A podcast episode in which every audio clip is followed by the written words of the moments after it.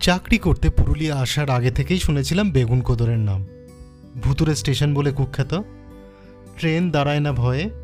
Station master নাকি টিকতে পারে না ভূতের উপদ্রবে। আর এসব শুনলে আমার আবার মাথার ভিতর পোকা নড়ে ওঠে। পুরুলিয়া থেকে ঝালদা যাওয়ার পথে রাস্তার ধারেই পড়ে স্টেশন। কিছুদিন আগে ঝালদার দিকে যাচ্ছিলাম কাজে। তো দাঁড়ালাম বেগুনকোদো স্টেশনে। ভাবলাম ভূত বাবাজির কাছ থেকে তিন বর চাওয়া যাবে যদি দেখা পাওয়া যায়। নিদেন পক্ষে সেলফি তো তোলাই যাবে। হ্যাশট্যাগ ভূত, হ্যাশট্যাগ ভূতের রাজা, এইসব দিয়ে ইনস্টাগ্রামে পোস্ট করলে ইনস্ট্যান্ট ভাইরাল। কিন্তু খিল্লি করতে গিয়ে যা দেখলাম, চোখ কপালে উঠে গেল। একটা গ্রাম্য ছোট্ট স্টেশন, প্ল্যাটফর্ম নেই, একটা স্টেশন ঘর। সারাদিনে কেবল আপ ডাউনে পাঁচটা পাঁচটা, দশটা ট্রেন দাঁড়ায়। কিন্তু কি চমৎকার সুন্দর জায়গা। কিছুক্ষণ বসে স্তব্ধতা অনুভব করার জন্য এরকম ভালো জায়গা খুব কমই আছে।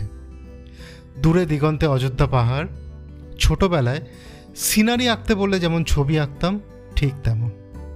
প্রাকৃতিক সৌন্দর্য দিয়ে ঢেলে সাজানো এই জায়গা।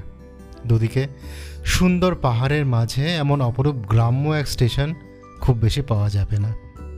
আর স্টেশনে চা খেলাম ফার্স্ট ক্লাস লেবু চা আহা সেই চাওয়ালাকে জিজ্ঞেস করলাম ভূতের ব্যাপারে তিনি বললেন এককালে সমাজবিরোধীরা ভূতের খবর রটিয়েছিল যাতে তারা রাত্রে এখানে আস্থানা করতে পারে স্টেশনের পিছনে একটা কুয়ো আছে গিয়ে দেখলাম কুয়োয় মদের বোতল ট্যাবলেটের পাতা ভাসছে মনে মনে ভাবলাম দু একটা বোতল তুলে ঘষে দেখলে হয় যদি আলাদিনের মতন জিনির দেখা পাওয়া যায় হেব্বি হবে কিন্তু কাদা মাটি, সেখানে গিয়ে আছাড় খেলে ভূতের গল্পই জোরদার হবে।